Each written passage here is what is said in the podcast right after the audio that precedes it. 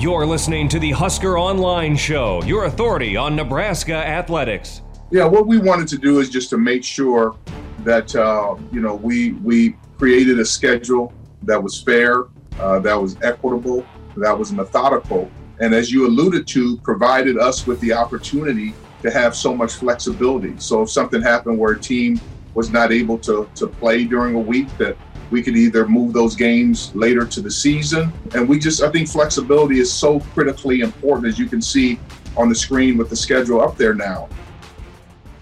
And welcome back here to the Husker Online Show. Sean Callahan, Robin Washut, Nate Clouse as we talk schedule. And I don't know necessarily if it was fair and equitable across the board. I mean, you know, one thing I noticed, Robin and Nate, about this schedule, they didn't really go big on week one. You know, some leagues want to swing hard on week one.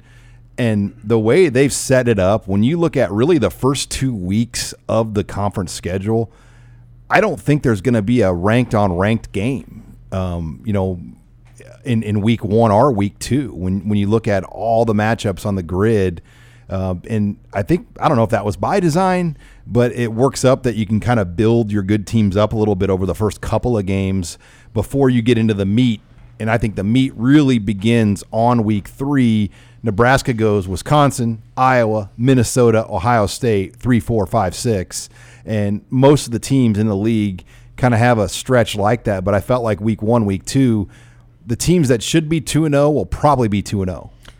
Yeah, and I'm sure there was some design to that. I think probably the most quote unquote marquee matchup uh, that you're going to get is in week two with Michigan going to Minnesota. Uh, I mean, that's probably, you know, one of the few ranked on ranked. Yeah, yeah, that has at least has that opportunity to be there. We'll we'll see what happens, but yeah, I think that that you know there seems to be some design to the schedule. I mean, especially looking at how different Ohio State's schedule is compared to everybody I mean, their, else. their draws unbelievable. Yes, and you know, just make the same case for Wisconsin too. So, you know, I know there's some conspiracy theorists out there that you know maybe they're trying to pave the road for uh, two of their bigger brands from each division to meet in the conference championship we'll see. But the reality is, like I said, you know, in the last segment, that Nebraska has been screwed over a lot worse than they did with this schedule. And again, being able to start, you know, I guess we'll see what happens with Rutgers, but then Rutgers, Illinois, I mean, that is about as ideal of a first two weeks as you can get if you can ask for if you're in Nebraska. And then Wisconsin and Lincoln.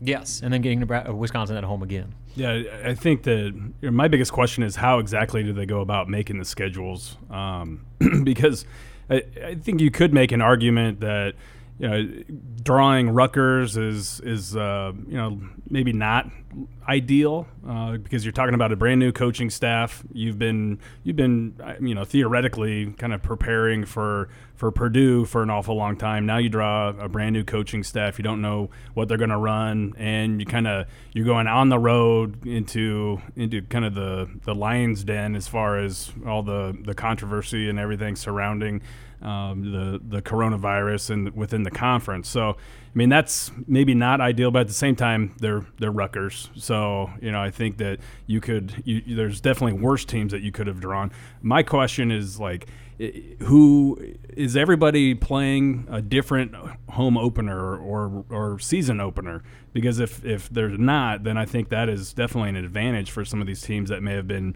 preparing for a certain team now for since the offseason. Well, wasn't Indiana and Wisconsin, or how, what, some of those teams were going to play to start the year on Thursday, Friday. I want to say Minnesota was one of them, and they're not now. Uh, but yeah, you're right. I mean, I, I don't know why you just don't make Purdue the opener, other than yeah. the fact that I don't think there are any divisional games on week one. I think they stayed away from that. They wanted crossovers on week one, um, which makes sense.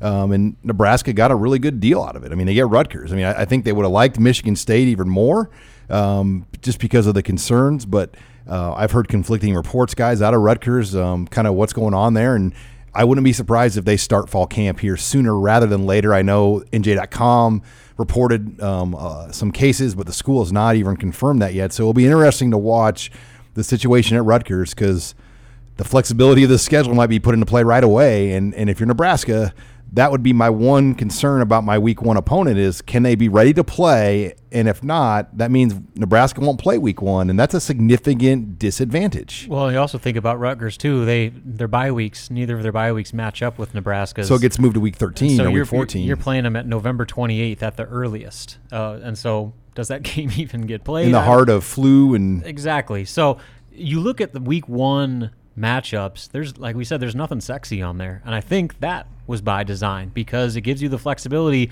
with the regular student population returning to campus and, and all this stuff, this transition that um, you know each one of these programs and their players are going to be dealing with over the next month.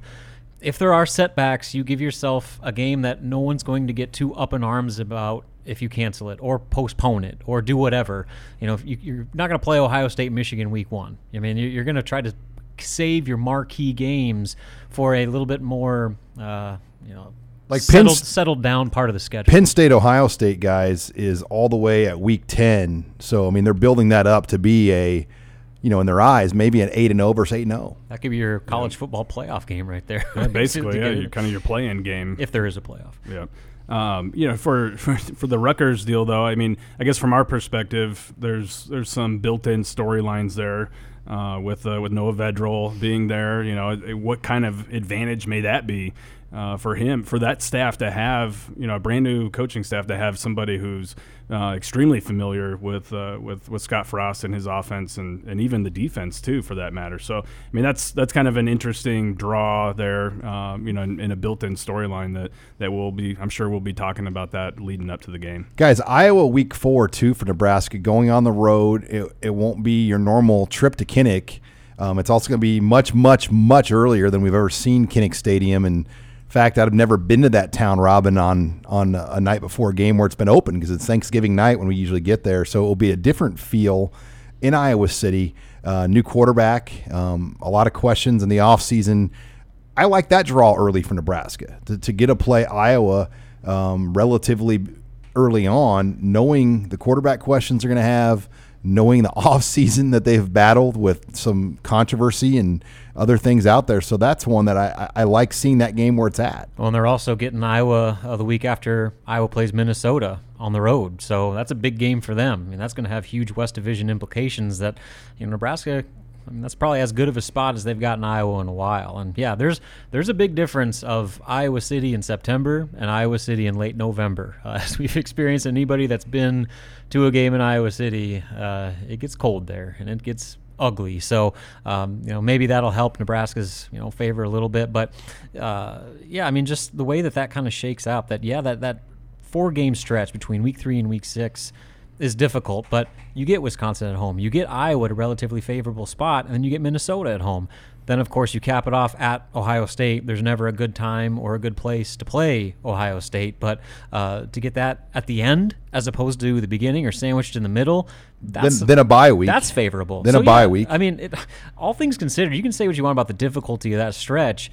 Every, like I said, most every team has a stretch like that. And for Nebraska to one, get it early, two, get two of those games at home, and then get Iowa at a reasonably favorable spot, and then ending it with Ohio State. I mean, like I said, that's that's a pretty good draw, all things considered. Yeah, well, especially considering the draw that Nebraska usually gets or has traditionally gotten within the league. I, I think I look at the schedule and I see kind of a kind of the reverse of of what it was going to be. How it was going to be a super easy open for, or not super easy, but a favorable open for the what the first six or seven weeks, and then just kind of murderers row there to, to close things out. Now you're kind of flip flopping. You break it apart a little and bit. Yeah, you're breaking it apart a little bit. I, I think as a whole, if you're, you know, if you're going to try to pick what schedule is more beneficial, um, I think there's several different ways you could make a case for the new schedule being a little bit more beneficial. And I like this too in the West. Nebraska, Wisconsin, Iowa, and Minnesota all play six weeks in a row, and they all share week seven bye. So there's a makeup ability there in week seven, but there's really no advantage. Like Iowa's not going to have a bye before Nebraska, or Wisconsin doesn't have a bye before. Everybody's on an even keel for those key divisional games where, you know, in the SEC, they schedule that November bye week game before your rivalry, and everybody gets like a week extra rest. Um, so they they put a lot of thought into this. I mean, there's no doubt, um, and you know the TV networks now are going to get their hands on it, and Um, you know, I, I I'll be curious the ratings they pull by coming out of the gates week one and playing. Oh, They're going to get NFL level ratings. Think about this, guys. Ohio State opens up Thursday night. Yes. I mean, that's gonna draw. I, I, I don't know this, but you would think ESPN or the big the big Fox are going to put that on, and that's going to get 10 million, 8 million viewers. Well, I know Fox Sports already picked up Ohio State, Michigan. So, I mean, like, this is going to be uh, probably ratings that we've hardly seen in college football, especially for, you know, Ohio State is Ohio State, but, you know, they're playing Illinois. But that's still going to generate probably record week one ratings. The fact that it is Thursday and it's going to be maybe one of the first big college football games out there. So the Big Ten really put itself, uh, especially compared to what other leagues are doing, in a situation where they are going to capitalize in a major way. And Wisconsin's Friday stuff. night. Exactly. So the Big Ten is going to own the weekend. Yeah, they're going to own the entire weekend, and that's another part of you know how they've handled this uh, that you have to like. Not only are you starting the season earlier and, and creating more more buffer, more room to, to get creative if you do have to, to change things around, but you, you certainly are going to capitalize on everybody's uh, hunger for football or, or sports in general. I, I think that everyone's going to be wanting to watch football, whether they follow the Big Ten or not.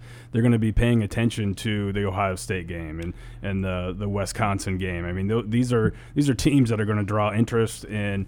Uh, especially Thursday, Friday, and then heading into the weekend. I mean, I, I can't even imagine what the, the ratings are going to be on those on those games. All right, when we come back, I'm going to bring in Tom Dienhart from Gold and Black, formerly of BTN.com and the Sporting News, and also Rivals uh, National. Tom Dienhart will join us. Um, he broke the news weeks back, going to 10 games, and uh, we've collaborated a lot with Tom over the last several weeks here, and, and we'll get his thoughts on the Big Ten schedule next. You're listening here to the Husker Online Show.